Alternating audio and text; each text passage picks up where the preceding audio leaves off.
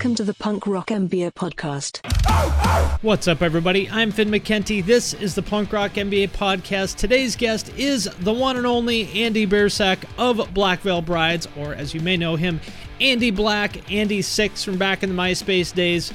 One of the most important folks in this generation of rock and metal, and I'm very excited to finally have him on the show we talk about a lot of things, but most importantly, the mindset and work ethic that have gotten him to where he's at, because I think that is a part of his story that anybody can learn from. So, before we get into that, I just wanted to mention a few things that you can do to support the show if you are so inclined.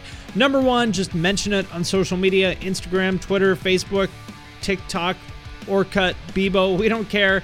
Anything helps. Number two, you can pick up some merch. I've got some coffee cups, I got a couple new shirt designs that I think are pretty cool. There's a link to that in the show notes. And lastly, you can support us on Patreon if you really, really like us. You get every episode a week early. There's a members-only private Discord server that I'm in all the time. I do Q&As and giveaways. There's a way to have me review your music or artwork or podcast or anything else that you would like to get my eyes or ears on. So if that sounds cool, you can check that out at the link in the show notes as well. But first, I want to give a shout out to our friends at the podcast called That One Time on Tour. Tour. That One Time on Tour is a music interview style podcast hosted by Chris Swinney, formerly of the Ataris and currently the guitarist and songwriter for Fire Sale. It focuses on all the aspects of being in a band, but as you might guess from the title, especially touring and songwriting. Chris covers band history, the music business, music theory, all kinds of other stuff that you would probably be interested in if you are listening to this show. Past guests include Fat Mike from NOFX, Milo from Descendents, Lars from Rancid, Pete from The Offspring, Eddie from Thrice, Chris from Propagandhi, and many more. Personally, what I like hearing from any of these kind of artists is how they were able to have that breakthrough moment because I think that's what we're all looking for is like how do I finally get that first little piece of traction that makes me go aha this is going to work.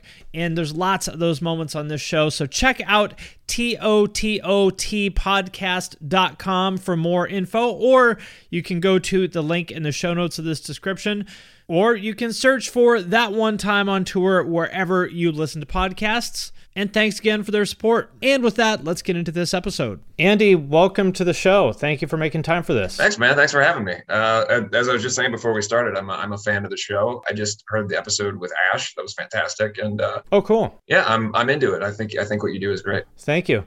Well, I I have to say, you know, I have always been insecure about my voice, and I always wish that I had a cool voice like yours. You know, if if I did, I think what I would do is go around to just random people at the grocery store or whatever, and and give them a real intense look and say, "Give me the access codes." Uh, yeah, I mean, I, I, could do that. It's interesting. Like my voice is, it's something that I've never really considered in the sense that it's kind of always been this way. So for a lot of people don't know, I actually have a, a deformity in my in my uh, with my vocal cords. So your vocal cords, this is an audio presentation, but your vocal cords sit next to each other parallel, and they flap like this, uh, kind of back and forth, and that's how the sound comes out.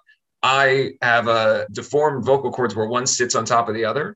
So I have to push twice as hard to make noise come out. And when it does, it lowers the timbre and the kind of richness of my voice. So uh, a number of years ago, I used to get sick on tour all the time. A big part of that was drinking excessively and smoking a pack of cigarettes a day. But I noticed that I was having a lot of vocal issues. And for me to sing was always like to create whatever my sound was, was I had to try really hard to sing, like I had to push really hard. So I went to uh, a vocal specialist in Denver and they showed me a bunch of stuff, took scans, put a weird like little scalpel thing down my throat and actually separated my vocal cords the way that they're supposed to be. And my voice lifted like half an octave when I oh, spoke oh, wow. or like talk. So they were like, well, you can get surgery and it will it will change your voice or you can just leave it the way it is. And of course uh, i don't want to change my voice because it's it's my voice. But yeah it's uh, I, when i was a little kid they called me froggy. One of the many things i was made fun of for as a little kid was having this deep voice. I have to i have to ask i'm sure this is sensitive but how many times did you get called andy ballsack when you were a kid?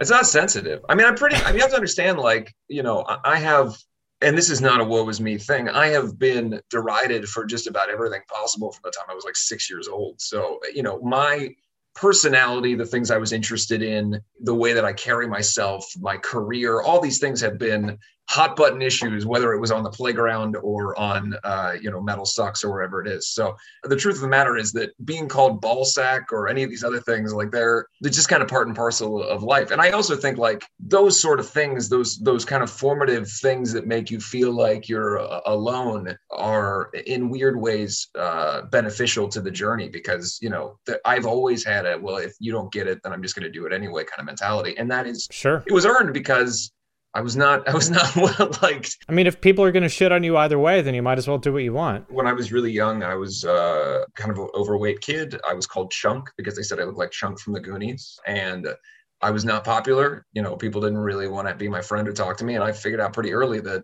I could just kind of build my own world. And from there, from the time I was really young, I was prepared for the, you know, at cincypunk.org Photoshop pictures uh-huh. of penises in my hand as a 16 year old, as opposed to a microphone and everything else. I, I was, it never came as a shock. Well, I, I want to kind of focus on speaking of Cincinnati. I kind of wanted to focus on on some of that because I find it so inspiring. Um, like I was saying before, I remember you from when you were a little kid because my ex used to cut your mom's hair and uh, you know, I remember her saying that she gave you her your first, you know, scene haircut back in the day, sure, and all that. So I remember, you know, when you were doing commercials and stuff when you were like a literal child, and to see where you have come to today has always been super inspiring to me because, you know, I lived in Cincinnati too. I know it's not the most inspiring place in the world. So I do want to talk about that. But since you mention it, one of my favorite moments in your career is the Golden Gods thing because I think it sucks that as a public figure, you know, I mean, I get my fair share of it and you get a hundred times more than I ever have. I think it sucks that as public figures, you're just expected to stand up there and just take abuse from everybody for mm. just existing. And if you say anything back, you're an asshole. Sure. And I love that you said that, although I can see why in hindsight it you know, you may not have chosen to do it that way. What are your thoughts on, you know, I not even that in particular, but just that dynamic of public figures as what I call like a shit umbrella? Yeah, I mean, look, the, the truth is that the onus for an entertainer is put on on you to be able to entertain. And if you're given the opportunity to have a position that is, you know, I mean, look, hard work is obviously a big part of it, but there's a tremendous amount of luck that is involved in succeeding on any level. To be put in a position where at 20 years old, I'm in a band that's succeeding and I'm going around the world and doing all this stuff. Like there is there is a level of uh, societal understanding, which is that we've given you this thing, so now uh, we can kind of do whatever we want to you on an emotional level. And set you up is, so we can knock you down. Yeah, but I mean, like that's also part of the deal, right? Yeah. Like, and I think I think a lot of time is wasted by a lot of people and a lot of my contemporaries making sure that they make it clear to everyone that they're not cool with that agreement. And there's all these sort of like you know agreements that we make with the universe because as someone who's a non-theist like I, I, feel like this is what i've got. This is the amount of time i have. I get to have these opportunities and then it's over right? So if that is one of the many agreements that we've made with the universe where essentially at the end of the day all that really matters is what we agree matters then the opportunity to go up on stage and talk about a song that was voted at a fan fan voted award show and all this stuff those are things that you can take advantage of or you can turn into a moment of anger. As at, the time you know the backstory of it and i wrote about it a lot in the book is i was extremely uh, close to that song. Songs about the death of my grandfather who had passed away the year uh, passed away the year before. Um, i had written a speech about it. I was also somebody who my whole life i've i've had sort of uh, what I call main character's disease, which is that I sort of believe that at all times I'm like the kind of the the movie Truman Show really fucked me up as a kid because I was like, oh, like the, is there is there a possibility that everything it, you know we'll, we can get into that, but is there a possibility? But but don't you think some people are kind of born to be more of a main character? Like I mean that's seems like you have been the main character, and I think that's partly by choice, but partly that's just who you were destined to be. I don't think that there's anything remarkable about me. I think that I've been uh, in a in a position to be able to to create things. I think that my mind works differently than other people, but I feel like it's a it's a fool's errand to believe that you are somehow more substantial in terms of the society that we exist in than somebody else. And I think a lot of people do because you get fooled by your own hype. You know, there's a lot of people who, if everybody's telling you that you're the shit all the time, it's very hard to not have that start to get into your psyche and, and who you are. So to get back to the Golden Gods, at that time, I'm certain that this moment's going to play out the way that I want it to, which is that I get to go up here and give this speech about my grandfather and everything else, barring the fact that I was extremely inebriated at the time and everything else. You know, the the part of that that people don't know is we're a band that, particularly in 2013, is, as I've said, derided by the metal audience. This is not the Grammys where there's a bunch of tables full of artists out there. It's an right. audience of uh, metal fans who are waiting for Metallica to play. Our award is like up against like four slots before Metallica plays.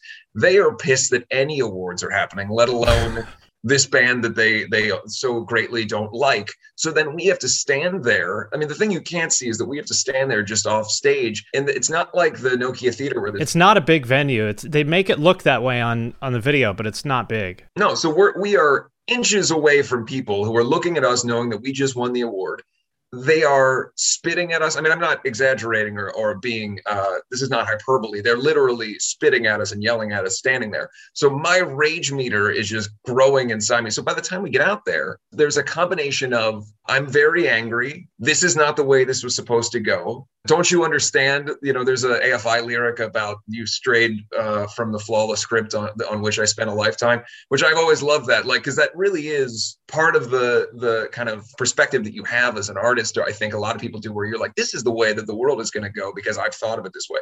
So going out on stage and it not happening that way was another thing that burst my dam. Then the fact that this is something that we've had to deal with now for at the time like two or three years of just constantly just trying to do our best to perform and put on shows and have fun and just having shit thrown at us all the time and everything. So it really just was a, a damn bursting moment. Now, the things that I regret about it is not being angry. It's about the things I said specifically, you know, being awful to somebody who may be dealing with body image issues. But it was funny. I mean, sure, but I mean, look, the truth of the matter but is you're right. You're right. Saying yeah. the stuff that I said is not how I would do it now. But the, the what I what I meant by all of it is I cannot believe that your hatred of me is more important to you than allowing me to just take this fan voted trophy and go thank you. for you 45 fucking seconds. Yes. It's it that so yeah that that that is the frustrating part. And that was the frustrating part for the beginning of the career was, you know, we'd play these big festivals or whatever and you know, we'd go out and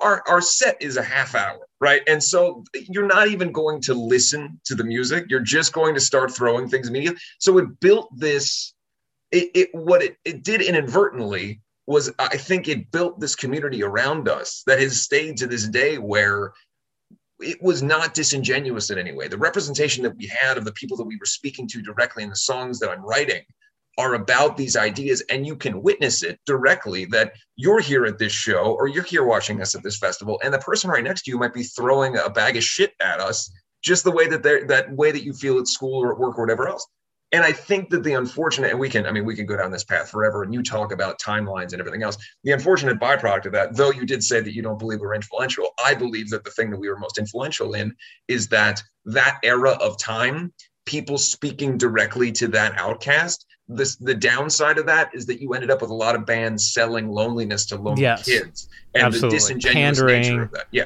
yeah. And so absolutely. I think that that you know, if there's a double-edged sword. There is the the uh, the connectivity and the community of these kids that felt this certain way, who were derided by the pop punk community, the metal community, the hardcore community, every single subgenre of the world that we like, they were not seen as legitimate.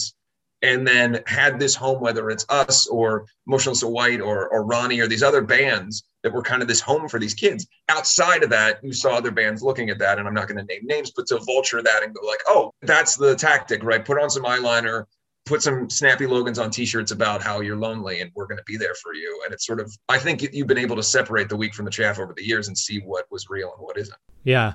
Well i, I did appreciate that you said that because it felt like a much deserved you know punching back at people who just spend a lot of time punching and I appreciated that. So, for whatever that's worth, and I'm sure a lot of other people did as well. Let's talk about what I was talking about earlier, as far as that early period where you're kind of in a place that's not known for spawning a lot of, you know, creative talent. What made you believe that you, and I guess this kind of gets back to the kind of main character thing, what made you believe that you could do it as a little kid in a B tier Midwest city like Cincinnati?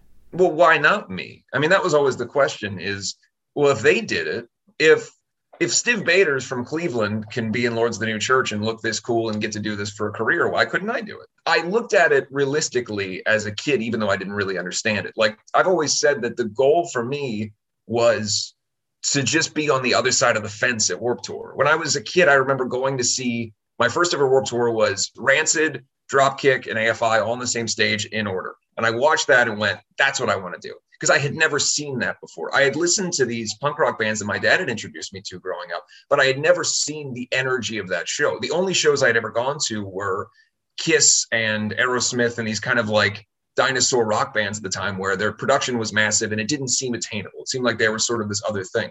Whereas when I went to Warped Tour and saw the Phenomenauts playing on egg crates or Groovy Ghoulies playing on in a tent, I thought, well, that's they're doing that. Like I could do that, and that's really cool, and I want to do that.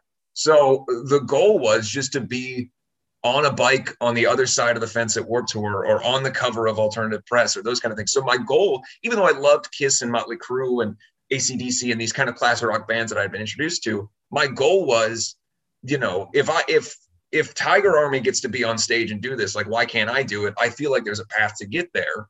And so it was about the work to that point. And even though you know my aesthetic or the music that we made or all these things people don't necessarily understand where that came from. For me it was never about uh, mainstream success. I've never had a dream of winning a grammy. I never had a dream of being on trl or any of these things. My dream was to be wherever these bands that i absolutely loved whether it was the misfits or alkaline trio or these other bands if i could be in that position then that would be the dream.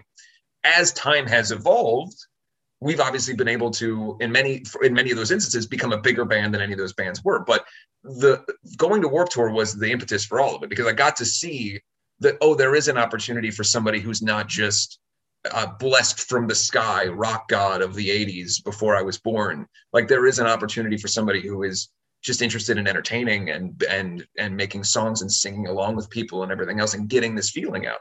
So i it never felt like I couldn't do it. When I was a little kid, I remember I talk about it in the book saying to my mom, like, well, you know, why would anybody do any other job? If this is an opportunity, like if you could be Gene Simmons and stick out your tongue and spit blood, like what other gig do you want? You know what I mean? It didn't make sense to me that any anybody would pursue anything else. Now, as an adult, obviously, I understand how kind of how myopic that is, but I just felt like it was it was the thing that I wanted to do with my life, and everything else was in service of that goal. It's interesting to me when I look at you know your career and you know hear you talk about your influences like that. I think there were a lot of people who you know maybe are your peers or cohorts who wanted to be famous or wanted to be like scene idols or whatever whereas i've always felt like you were just into the craft of it if that makes sense of being an entertainer.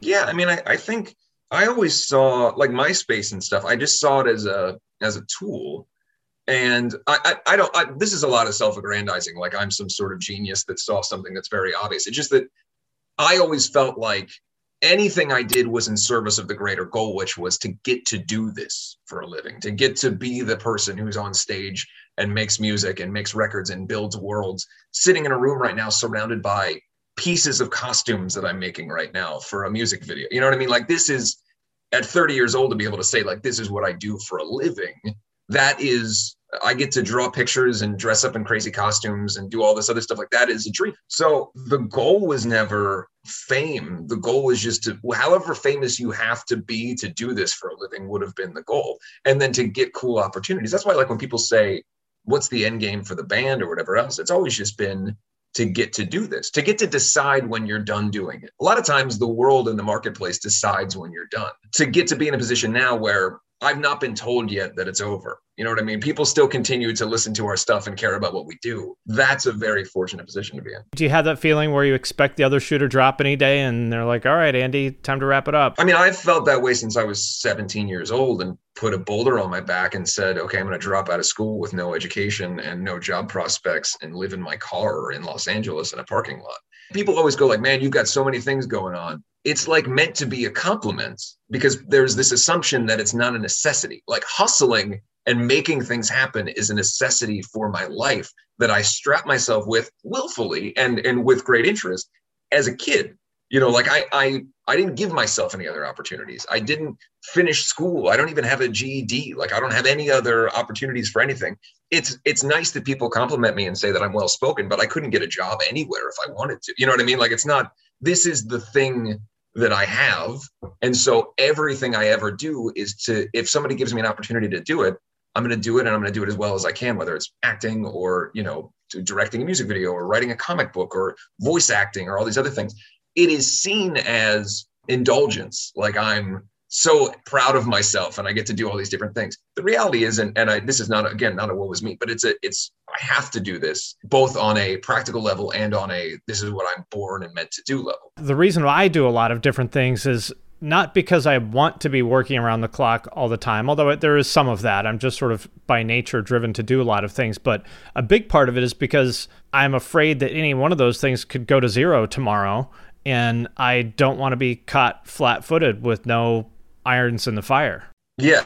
When we made our first Major Lip, there was a book in the studio that was a collection of 80s hair metal guys. So it was it was a coffee table book with pictures of like Nitro and Winger. And, and again, this is not to be rude about any of those bands. Sure. For what it's worth, by the way, not an influence on me, that era and genre of music. Specifically, the influence was always the Blackie Lawless, Nikki Sixx look, combined with more specifically, and the thing most people miss is Lord's the New Church. It was one of my dad's favorite bands, and it was a band I was introduced to when I was like four years old. And so that was a huge influence on the look. And I think sometimes people get it confused because there we did end up in a position where we were heavily pushed by the time we did set the world on fire to be like the modern glam band and that is why there was a pretty significant reset by the third record. Anyway sorry. Um, there was a book full of hair metal bands and the quotes were this is going to last forever. Man like this is all going to be great. Like every it was a it was essentially a sardonic take on the fact that all these bands were one hit wonders or whatever, and it, their bottom dropped out uh, from underneath them. And and so I remember reading that book at whatever I was, 19, 20 years old, and and it wasn't so much that it gave me fear, but it did it furthered my belief that you have to earn it. You have to work hard and put out shit that is worth the putting your name on it. You know, if somebody doesn't like our records, that's fine. If somebody thinks that we are not a good band or that we're derivative or that we don't, whatever, whatever bullshit you want to say, that's fine. I believe that if you look at it objectively, uh, we have never put out anything that we didn't care about or put everything into. And so it has always been the objective of if you're given this opportunity, bust your ass on everything you're doing because anything else is squandering the opportunity the specifics of whether something is enjoyed by somebody or not is inconsequential to the act of actually doing it to the best of your abilities. And so I think, like you said, you're making 12 videos a week and you're doing a podcast and all this other stuff. It is income. You're not thinking about while you're doing it. I'm pretty sure everyone on the internet's going to love this video. You're thinking, I'm really happy with this, or I think this moment's funny, or I think this edit's good, or I think this interview is great and then you're putting it out there and as long as what you're putting out at the end of the day is substantive towards the thing that you love you can justify releasing it and i think that there's a huge misconception with people who are not artists or musicians who comment or critique art or music because they think that the assumption is that we're putting out things that we assume everyone's going to love and then it's their job to tell us that they don't love it which we're they putting do out things that we love and hope that somebody likes it. But the uh, we're, we're not sitting down and going, let's make a record that everybody likes, because that's a fool's errand. Right. I wish, I mean, if anyone has that formula, I'd love to hear it, but it doesn't seem that anybody does. Well, one thing you did that I think is missing from the way a lot of people approach things, you had that same dream. There's tons of people that have that moment of going to Warped Tour and having that same sort of realization, but you put in like a lot of very kind of practical you took the steps to get there in a way that most people at that age just wouldn't you know as far as doing auditions and commercials and going to the you know performing arts school and all that stuff what kind of led you down that path of taking those like really tactical steps? Well, the acting thing was was pretty, I mean, accidental in the sense that you know, as a little kid, my parents had a few different uh, soundtracks to show tunes. So it would be Phantom of the Opera or Sweeney Todd. I'd listen to them all the time. Len Cariou's singing voice was one of my biggest influences as a little kid. I've always said that I try to sing somewhere between Mike Ness, Len Cariou, and and Bruce Springsteen. That's my my vocal style. Like, you know what I mean? Like those were the things that shaped how I sing. And that's a combination of all those things. So as a kid, I, I would act out as like a three or four year old, I'd act out these musical things. And so I knew that acting was part of music in a way. So when I, I went to this school and thought, well, I'd like to sing. And I think maybe I could do acting as a, as a side part of that. And you had to have two majors at the performing arts school. And so I auditioned for both departments. I did not excel in the vocal music department. I have always had a pretty unique voice. I don't think it's it's too uh, patting myself on the back to say that. I think, in fact, in many cases, it's been a detriment to to my career in the sense that many people don't like or get it. Uh, over the years, thankfully, I've been able to carve out an audience with what my sound is, but it's very specific and unique to me. Um, as a kid, that did not work in a choir environment. It just didn't sound good, and I would try to be. As it turns out, you can't be the lead singer of the choir. So I was asked uh, to leave the vocal music department and told that I would not be a singer. Oh, wow. I happened to, at the same time, very early on, hit it off with my drama teacher, uh, David Roth, who I cite as one of the biggest like influences and, and inspirations in my life. He said, Do you want to do some acting? And I said, Yes. And he goes, Have you have any experience? And of course, I had learned very early on that you just lie about that and go, Yes, of course. And I, of course, had never acted in anything. He said, Well, then I'm going to need you to do a monologue because we're doing a show. Uh, we're doing Harvey, which, if you don't know, is a Jimmy Stewart vehicle from the the I believe the late '50s, where he sees an imaginary rabbit and all this stuff. So they're doing Harvey, and they were going to audition the Jimmy Stewart role. And he said he needed to have a monologue. So I said, "Oh, of course I have a monologue." So I didn't. And I brought in, I did a dramatic reading of the lyrics to Dig Up Her Bones from the Resurrection era Misfits as my, uh, and of course, that no one in the room knew that that was a Misfits song. And I got the part and I loved it. I fell in love with the idea of acting. There was no singing in this. I just love that I can make people laugh. I love that, like the, the idea of dressing up in this costume and all this stuff. So around the same time, this was during like 2004, 2005, and there's a big boom of all television shows feature uh, clean cut Midwestern kids. So they would send talent scouts to these these schools, like kind of these charter schools in the Midwest, to try to find like the next clean cut Midwesterner. And then they'd bring them to LA and have them audition for a bunch of stuff. Well, I was encouraged to audition for these people, even though I didn't have the, you know, I was the only kid who like, you know, wearing eyeliner and mascara and, you know, devil lock and everything else. So I, I it didn't, it wasn't the the aesthetic that they were thinking, but I suppose they were weirded out enough by me to say that it would be fun for me to come and do it. So I came out to LA for about two weeks. I auditioned for a commercial uh, and, and I auditioned for a couple commercials and I got some stuff and I got to film those and it was great. But it was never the dream. Like it was never, it was just a thing that I got to do because I couldn't play anywhere. Nobody would take me seriously. I couldn't get anybody to really focus on being in a band. I would play my first band, which was just Biersack, because I couldn't get anything else going. I figured I'd just name it after myself. We were playing like art galleries in Northside and basement shows and book your own fucking life and doing show swaps. And, and, and an art gallery in Northside is probably the size of like my living room here, and there's like 12 people there. Yeah, oh, or less. And there's, you know, I mean, and and the our drummer at the time was my dad's 45 year old drummer Frank. By the way, nicest person in the history of the world. You can imagine the favor that he was doing for drumming for my weird pseudo horror punk band when I was, you know, 13, 14, 15. That actually is cool. Now that you mention it that way, that is a cool thing for your dad's friend to do. Yeah, it wasn't, he didn't want any glory from it. He was just trying to help me. Uh, and that's why I always say Frank is uh, provenly a better man than I am because I'm not sure that I would return the favor. If like a 12 year old came up to me and said, Hey, could you sing for my band? Uh, I would have to think for a minute about how that would reflect on me, mm-hmm. which I think is the inherent ego that Frank did not show by saying yes immediately. It's not possible for me to not overextend every single thing I ever say. no, I, I understand. You know, people, you, you've had 10 years of people picking apart everything you say and do. And, you know, I, I understand that because I do the same thing in my videos, and people are like, why don't you just say what you think? You don't have to qualify everything. I sort of do, though. You know what I mean? Like, you it's, do. It's not even just because of other people. It's just the way that I I like to speak. I like to give the detail and context of things because I sure. think it's it's helpful And you know, I think it's also people talk about like again, this is not to to try to be too self-aggrandizing, but I sometimes get complimented for my skills in interview that I'm able to to drive a narrative home and all that stuff.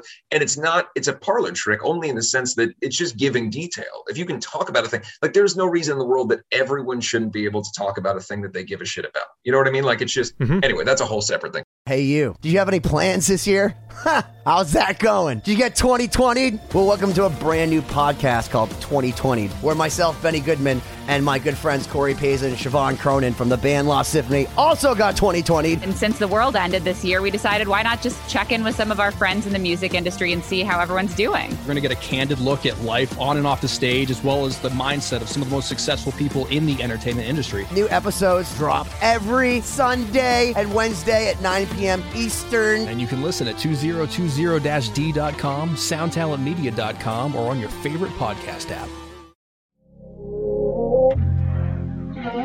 This is the story of Whitney Houston. This is the story of Kurt Cobain. Of George Michael, of Otis Redding, of Amy Winehouse, of Michael Hutchence, Bob Marley. This is the story of Prince. It's a new podcast series about how they died, why they died, and why we're still talking about them so long after.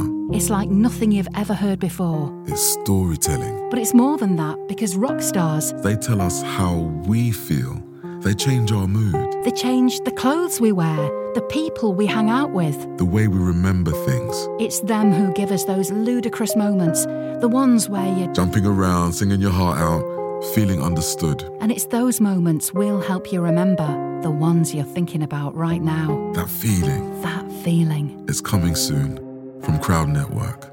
Just search for Death of a Rock Star on your podcast app and subscribe now. But first, I want to thank DistroKid for sponsoring this episode of the podcast. If you're not familiar, DistroKid is a digital music distribution service that musicians use to put their music into online stores and streaming services. So, in plain language, if you have ever wondered how to get your music on iTunes, Spotify, Apple Music, YouTube Music, Amazon, Deezer, Tidal, and many, many more, there's like dozens and dozens of different streaming services.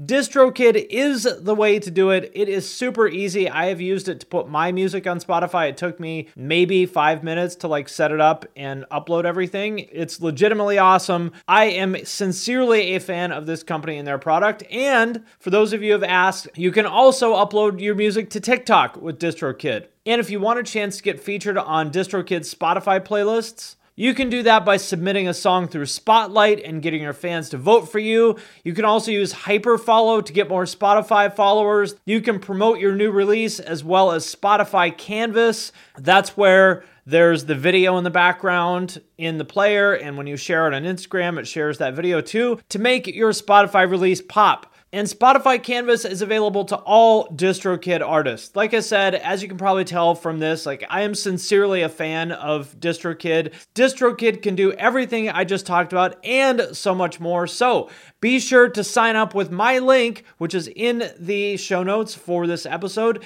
to get 7% off your first year. That link is in the show notes of this episode or go to distrokid.com slash VIP slash the punk rock MBA. And thanks again to DistroKid for sponsoring this episode. Here's, I guess, what I'm getting at is so many people in the same circumstances would have cynically said, you know, fuck this. Like, oh, they said I couldn't be a singer, so I said, fuck that, I quit school. Or they wanted me to audition for this commercial, and I was like, fuck that, that's corny. I'm not the, you know, there's so many things that you said yes to that a lot of people would have turned up their nose at or quit or whatever. And I think there's so much to be learned from that mindset of saying yes to things. I mean, yeah, I think I believe that there's probably a whole cottage industry of of pseudo inspirational books about saying yes to everything. You know what I mean? Like I feel like that's I'm sure that's a whole thing. My my favorite one is like the like censored swear word on the cover, like you're a freaking awesome lady yeah. boss and nobody can tell you crap.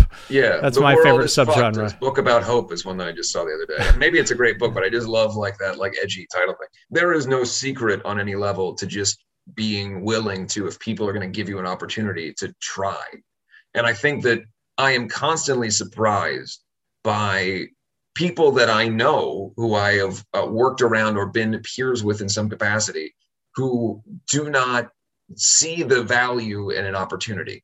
You know what I mean? And and that's more often than not, people's careers or viability fall by the wayside because to start smelling yourself for a lack of a better term to start to feel the hype of i don't need to do that or i don't need to to to try my hardest there that is when you start to fall prey to your own belief system which is that you are placed here by god to rock the masses and that you're better than everybody else in some way because you've been given this gig. And that is just demonstrably not true. These opportunities are it's a combination of a lot of things but the work that goes in combined with somebody propping you up.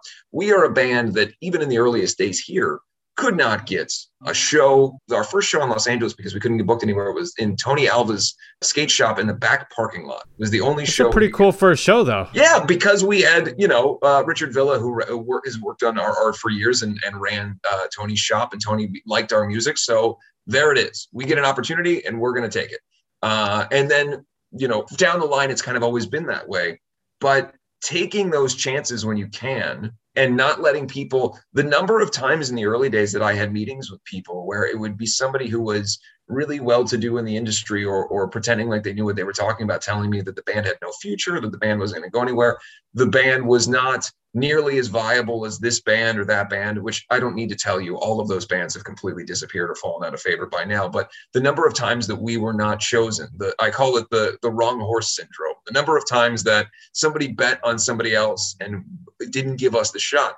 All of that, yes, you can put it down to me and the band and our, and our efforts. But the bigger part of it is an audience of people that decided that we were viable and that we were willing to, or we were worth putting on the pedestal and knocking down those doors for us, winning those fan voted awards, giving us those opportunities. So that if that's what they're doing for me, if the people who are watching our YouTube videos, buying our record, buying our merchandise, putting us in a position where a band that was so apparently universally hated is doing really well, then it's my job to say yes to opportunities because I've been given this shot in the first place.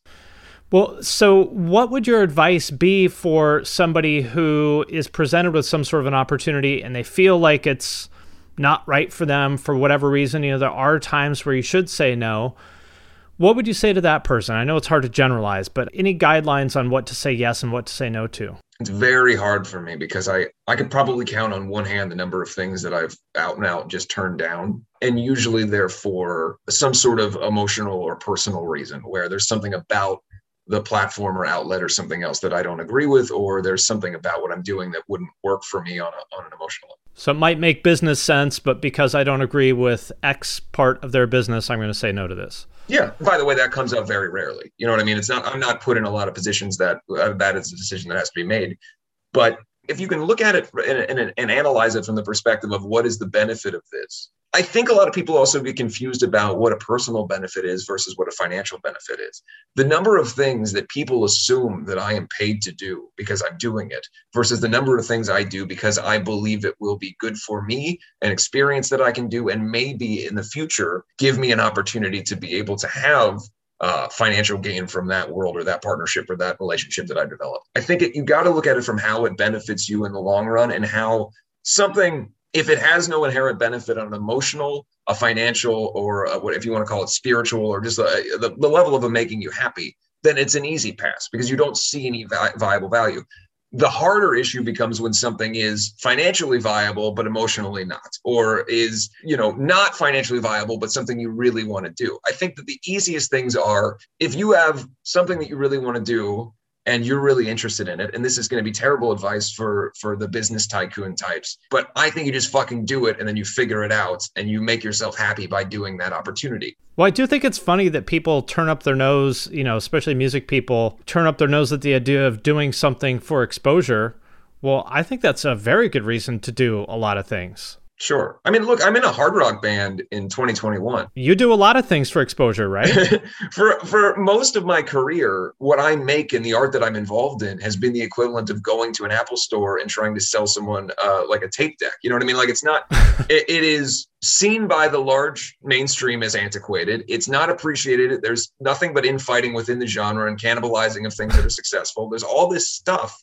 And yet it is the thing that i love the most and the thing that i associate with directly and the thing that i will defend against anybody outside of this the thing that shocks me is people that don't understand how important it is for these these successes to occur within what we do and how important it is for the rest of us. Avenged Sevenfold getting a number one album is helpful for everybody. By the way, pop stars and all these current top 40 artists wearing shirts of all of our bands and acting and dressing and singing like the the early era screamo bands and all that stuff. That is helpful for us it gives us an opportunity to be able to be seen by an audience that wouldn't otherwise see us there is an inherent cannibalistic nature that people have to what we do in this genre and this er, in this area of music that I believe is detrimental to the growth. But that's a whole other thing. I would say that the number one thing, if I had to give advice to somebody who had to turn something down or didn't want to do something on the merit of what it what it's going to do to them personally, that's an easy no. If you can do a, a, an analysis of it and see where it could potentially benefit you for, as you said, exposure or helping you in some way, then I would always do it because that is the school that I came from. That's why I was doing show swaps in basements in Chicago and all this other stuff as a teenager because I thought that it would benefit us in the long run. Playing on these ridiculous victory records bills in Cincinnati where you would play at two in the afternoon and have to pay $500 to do it before 75 other bands play. Maybe it would benefit us in some way. You know, there was a band called Close to Home in Cincinnati that we would open for all the time. We'd have to pay to do it. But I knew that people came to those shows and we garnered an audience that way. And i could keep extending what i was doing in some way that way. Sometimes you don't even have the money to do it. On that note how much did your myspace I'll, I'll, say fame but you know you were you were very popular on myspace. It's kind of blown out of proportion honestly. I really wasn't i was not myspace famous. It doesn't seem like it really gave you any sort of huge leg up with music. I was not MySpace famous. That is a, a retcon of my history that uh, has has been co- sort of this kind of like apocryphal tale where I came from the same school as Jeffree Star and these other characters. I was the equivalent of like someone that has fifteen thousand Twitter followers. Really? Yeah. In my head, you were much bigger than that. And it's it's simply not true. I was I was I did all right in the terms of the what you might call metrics or statistics now, but there was no big earth-shattering Black Veil Brides presence when the Knives and Pens video came out. The fact that it got, I believe it was like sixty thousand views in the first week, made absolutely no sense, and there was no like, there's no way that you could have planned for it because there wasn't the audience there. We were not scene kings. We were not all over the place. You know, in the way that Ronnie and Escape the Fate were, and the way that Tokio Hotel was, and the way that there were these other characters that were these big monoliths. I was C tier at best and trying my best to try to get out of it because you have to understand the other thing is like I didn't have any money, so we couldn't have professional recordings. We had like covers of some kind of hate on a tape cassette recorder in my living room as the song that would play on our MySpace player. Like it just wasn't there is a revisionist history of the band's uh, success on on that era. What I did do was I saw it as a tool, like many of us did, as an opportunity to connect with other people and to build up at least some core level of audience, so that people would come to these shows and understand what sort of things they resonated with that you could talk about in songs and things like that. Yeah, I don't think that anybody who liked us at the time really knew or shared any interest with me. In the earliest days, it was about an aesthetic, and the aesthetic for me was developed from I loved, like I said, the death rock stuff, the big makeup, and I wanted to look like Andrew from Sisters of Mercy. And then uh, all of a sudden, that that look started to become more exaggerated, and then the '80s hair metal thing became more exaggerated. So I found myself pretty easily fitting into a style and scene of music that I really had. If you want to call somebody a poser, the biggest poser in the whole world was me trying to trick kids that listen to Underoath into thinking that I gave a shit about any of the music that, that, that they liked. I mean, the truth of the matter is, I didn't know anything about that world. I was listening to Guana Batz and Meteors and Tiger Army and psychobilly bands and uh, you know Social Distortion, and that was the thing I loved. But I knew that my aesthetic that I was interested in, whether it came from Nikki Sixx or whatever the derivation was, plus this era of music that was coming up, I felt pretty strongly that those things could connect together. And I kind of built this Frankenstein of Misfits covers with uh, Scene Kid hair. You know what I mean? And like that was, and that was kind of the beginning. That's not ultimately what Black Veil Brides became. That's not what we're known for. That's not the style of music that we wound up becoming and what people found from us from 2010 post. But the MySpace era of me and Black Veil Brides is this very bizarre disconnect of aesthetic over music from an audience perspective and music over aesthetic from a music perspective. You know what I mean? Like it was it was kind of this our audience and us were not seeing the same thing. And by our, I mean me and a rotating cast of 25 other people. Right. Well, there's something interesting there to me. There's a feeling, I think, among a lot of people at the beginning that they have to have some master plan and perfect strategy and have to have all this figured out and then they execute this plan. Whereas I think your story is much more reflective of reality, which is you kind of just haphazardly stumble through it until eventually things come together. Yeah, I mean, I think it's just you if if you keep pushing and you keep trying, then you get to a place where, you know, you have to also remember my age. When I'm starting all this, I'm a literal child. When we start touring, I am still a teenager. By the time we put out our first record, I am still a teenager. By the time we're on a major label, I'm just about to turn 20 years old. My life is spent by the time I'm actually making decisions and learning about the industry and figuring out how to make a goal and a plan and how to get to the next step, I have kind of gotten to the point where I realize that one decision begets the next decision and, and gets to the down the line. But in the early days, it was just keep pushing, keep trying. I don't know how I'm going to do it, but I'm going to do it because if they can do it, I can do it. And that was kind of the abiding belief. By the time Black Veil is in its kind of biggest phase, that's when I have the the benefit of being involved with Blasco, my manager, and having these people around me who you know Jon Syverson, who's my tour manager for years and years, who obviously is very well known for being the drummer and founder of the band Daughters. Learning about his life and and learning about what the road is like from that perspective learning about the managerial perspective, learn like I, learning the business by the time I'm in my early 20s, and then really kind of shifting my focus from it, it's just plugging things in and trying to make it work to now I have a legitimate plan. So from record to record to record, I'm making sure that the moves that we're making make sense and I'm trying to be conscientious of them and making sure that they're they're planned out. So to me, tell me tell me if you agree with this or not. To me, like when I think about my own career, it's similar to that. I'm really happy with where I've ended up now and in hindsight, I can see how everything kind of one thing led to another, and and uh, to to use your terms, I could uh, retcon it into saying that I had a brilliant strategy, but really, I think it is a much more meandering path, and I think the answer is just to have some sort of north star of to have a rough idea of where you want to go and just keep hacking through the jungle and believe that eventually you're going to chop through that last line of trees and it's going to be there. Yeah, I mean it's just you. It's it's it's the unabashed and you know, almost insufferable belief in yourself. You have to be okay with other people telling you that you suck. You have to be okay with other people telling you that you're not going to be able to do something. And you have to be able to tune that out to a degree where it might seem like narcissism, but it really is just a deep self belief in the idea that why not you? Why can't it be you, regardless of the career or the path you want to go on? Like, tell me one reason why it can't be you. Yeah. And the, I mean, the, and the answer is there isn't one. It sounds like, you know, a weekend at the Ramada Inn and, and a class that you got to pay for to get, you know what I mean? Like it, it really sounds like a Tony Robbins thing. The truth of the matter is, it is a valid perspective.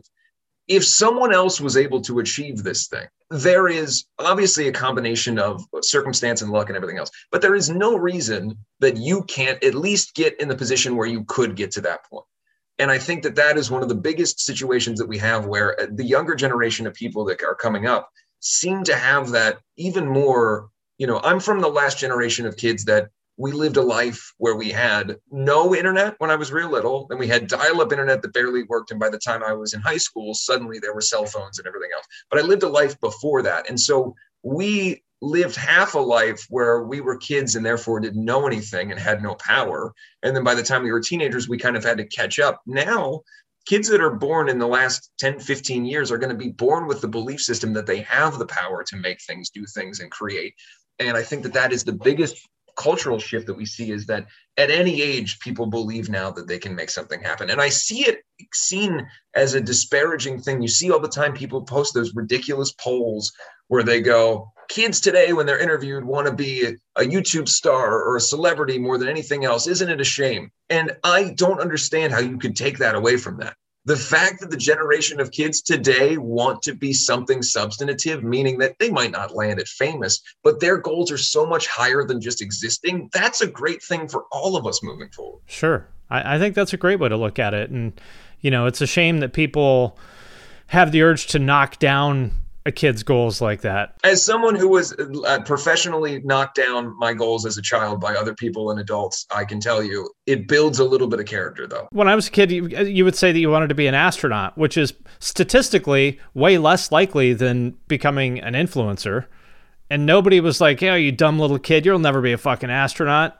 Nobody ever said that. Well, because it's seen as a it's a legacy job. It's a respectable gig. But that's really all bullshit. I mean, there's nothing more or less respectable of being an astronaut versus anything else. You know what I mean? That's all just a social construct. But that stigma, I think, will go away. I mean, I, I, I do believe that in our lifetime, by the time I'm an old person, I believe that we will see someone who has, uh, you know, a, a influencer's history as a Supreme Court justice. You know what I mean? Like I feel like these are things that Jake Paul for Supreme Court. I you know I don't mean to say specific No, no, personalities no, or whatever, and I'm not familiar specifically with with different individuals influencers. But what I mean to say is that I think the stigma on internet popularity will go away as as things continue because it will be composite of every person. We all have our own moments of fame. You know what I mean? We all have.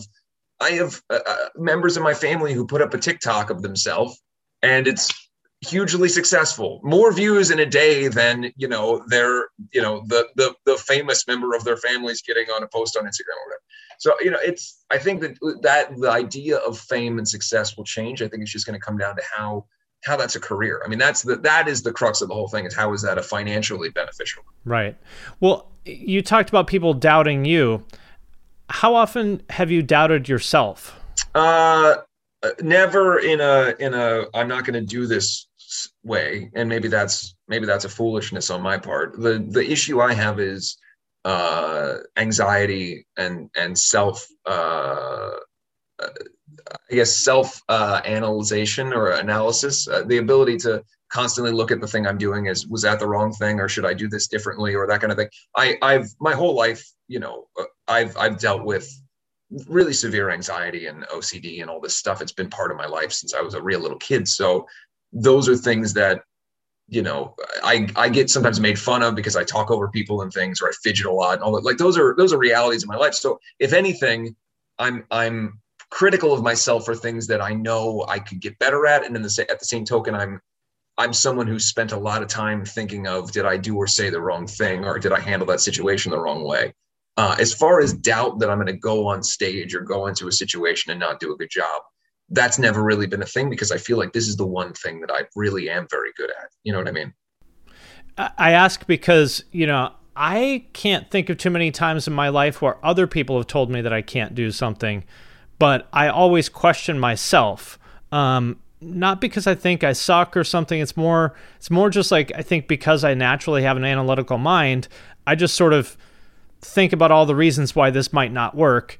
And wouldn't it be smarter just to play it safe and, and do this other thing that is much more likely to succeed? So I feel like I have gotten in my own way much more than anybody else has gotten in my way.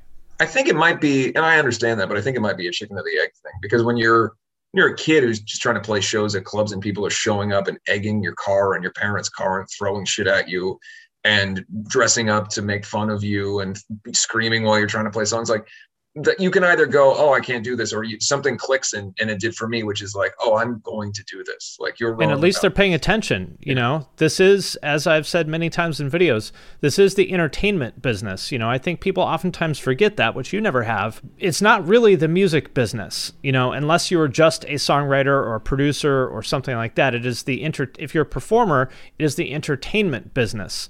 And if people are paying attention to you then you have demonst- you have demonstrated the ability to capture people's attention which is ultimately what you are here to do in your line of work a lot of people uh, make a, a living or a nice career off of doing things that are acceptable by other people within the context of what they like and listen to. There is a million pop punk bands that sound and act exactly the same. There's a million other. Ba- so I think that there is also something to be said for people that just conform and it working to a certain degree. And I think that that's kind of an outlier in all this. But you are correct in the sense that doing something that is trying to shine a light on yourself in some way is inherently incendiary and therefore invites curiosity and invites anger.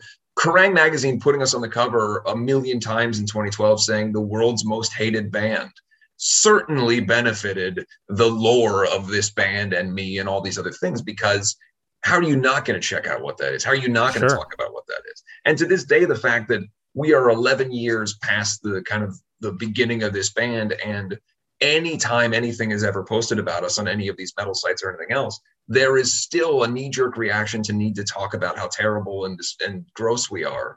That is only beneficial in the sense that it's immediate conversation, whereas a lot of things don't have that. So, I mean, I think, you know, like there, there, there's certainly something to being entertaining, but the one thing I never got behind, and it really fucking annoyed me, was the trend in like 20, 2012, 2013, the haters make me famous thing. Mm-hmm. The idea that when people talk shit about you, it's really because they love you and it's because No, it's not because they love you. no, and I understood, and I, I mean, again, not to pat myself on the back, but I understood immediately that most of the people that didn't like me actually didn't like me, and that's Right. fine. It wasn't that they had a secret crush on me, and I think a lot No. of bands and a lot of entertainers or uh, artistic people can't accept that someone might not like the thing that they've poured their heart into, so they have to justify it with this. Everybody secretly listens to me. Everybody Right. secretly likes me some people just fucking hate you and that's okay and and by the way they're inconsequential to the the end game which is to, for you to be happy or make something you want to make Yeah. Well, last question for you. You know, you mentioned you're 30 years old now, and you literally have grown up, you know, in, I guess we'll call it the music entertainment world, which I think probably most people would agree is not always the most healthy, functional kind of atmosphere for a teenager to be in. What have you learned as far as, uh, I guess, lessons about mental health or how to kind of be a healthy, happy person in an environment that I think is not always conducive to that. i made a lot of mistakes when i was younger in terms of people that i let myself hang out with or let kind of sycophants that allowed me or uh, put me in positions where i would drink excessively or drugs or whatever it is. And because i was so young i i I felt like you know i was just living it up and having fun and all that stuff. And so i think when i was by the time i was in my mid 20s i kind of realized what was happening and what i needed to remove myself from. And now it's been you know it's been five years since i've drank and i've, I've been in a position where you know I, I quit smoking cigarettes. I'm still trying to get off nicotine but I, i'm in a very different headspace to where i see all the stuff that i get to do as fun and can really appreciate it.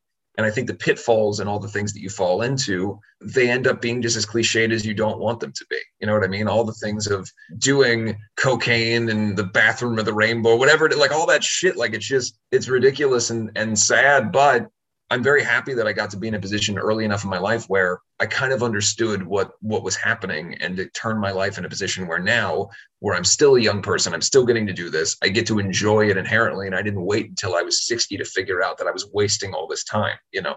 So, I'm really excited for this next chapter of of the band's career and my career. I mean, I think the one thing that's always been important is to be genuine in what you're doing. And if you're if you're living this life of excess and idiocy, it's very hard to talk at length about the legitimacy of your art because you're you're in many ways unless you're writing dumbass songs about like you know being at the strip club or whatever else like you're not being honest about your art. And i tried in many ways to write songs that were uh in those days emotional and whatever else but then you go on stage and just didn't feel like the art was connecting and i feel like at this point in my life the most important thing is to write and build stories that feel like they connect with my actual life and who I am. And similarly for the band, we kind of all feel the same way. So the biggest danger for a young person getting involved in this is to fall prey to uh, predatory personality types. And I think that you can't really avoid that. This industry is as cliche in many ways as people think it is when it comes to you know, here's the good looking 19 year old kid, and we're going to make sure that he feels like he's very safe, but we're also going to make sure that we, whatever it is, leech off of him financially or whatever. There's, there's all that stuff around. And I try, if I ever speak to young artists, I try to impart just the wisdom of believe in your own intuition, trust yourself. When you feel like something is amiss or you feel like you're not acting like the person you should be acting like, trust that and follow your own path because ultimately you're probably right and you're probably not surrounded by people who love and care about you. And you're those little context clues and things you know that old adage that everybody always says people show you who they are when you meet them. You just have to listen. It is true. And i think that this this industry can be full of that. And i think that I've been very lucky that you know whether it's uh, Juliet and my, my wife or, or whether it's my family, my parents, I have a really fucking great support system of excellent, kind hearted people with great integrity. And that is the thing that's most important for anybody, especially if you're young getting into this, is to be around people who have integrity. You know, my best friend in the world, I, I talk to Ryan Downey a million times a day, is a, a high integrity person in this industry. Pat Fogarty, that I've worked with for years and years, high integrity person. Blasco, everybody. I mean, down the line, I've been able to surround myself with really kind hearted, real people um, who care about me, and that has kept out the kind of the demons and the monsters and the things on the outside. Good advice, words of wisdom. Thank you so much for your time, and I'm excited to see uh, what comes next for the band and for you. Thanks, man. Yeah, new record June 4th, and I'm, we're very excited about it. Everybody always says, you know, heaviest and most melodic or best record. I'll just say that we are in an emotional position better a better place than we've ever been in and we've really fucking enjoyed making this record and i, I think fans of, of our band will really really like what this is i think it's it's a very good black veil brides record and it represents the best of what this band is and, and we really really love it so i hope the fans do too i'm sure they will all right, my friends, that does it for this episode of the podcast. If you made it this far, thank you. Thank you for listening. We sincerely appreciate each and every one of you. If you want to help the show, there's a couple things that you can do. First of all, share it on social media. If you share it, tag us, tag Finn McKenty, that's me, and tag Deanna Chapman, that's a producer. Second thing you can do, if you really, really, really love us and really want to support us, you can support us on Patreon. There's a link to that in the show notes. You can leave a review on Apple Podcasts or wherever else you're listening to this, or you can do none of that. And you can just sit at home thinking about how awesome this podcast is. That works too. Again, thank you very much to each and every one of you for listening. We sincerely appreciate it, and we'll see you next time. Bowie, Dylan, Marley. You've heard the names and maybe you've heard their songs, but what about the stories behind the records that made titans of music like these so universally loved and important? Join me, Josh Adam Meyers, host of The 500, as each week I go through a different album from Rolling Stone magazine's 500 Greatest Albums list from 2012 with an incredible lineup of comedians, actors, and musicians talking about how the music has impacted their lives. New episodes of The 500 come out every Wednesday. Listen now wherever you get your podcasts. This is Chris DeMakes, guitarist and vocalist for Less Than Jake, and host of Chris DeMakes a Podcast, a songwriting podcast where every week I'm joined by an amazing guest to break down the writing, recording, and release of one iconic song from their career.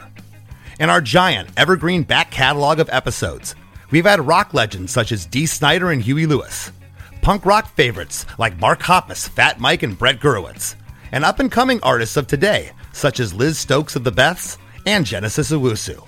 We've had guests from all genres and styles of music, and I guarantee that if you peruse our back catalog, you'll see several episodes that'll make you say, Man, I gotta hear that.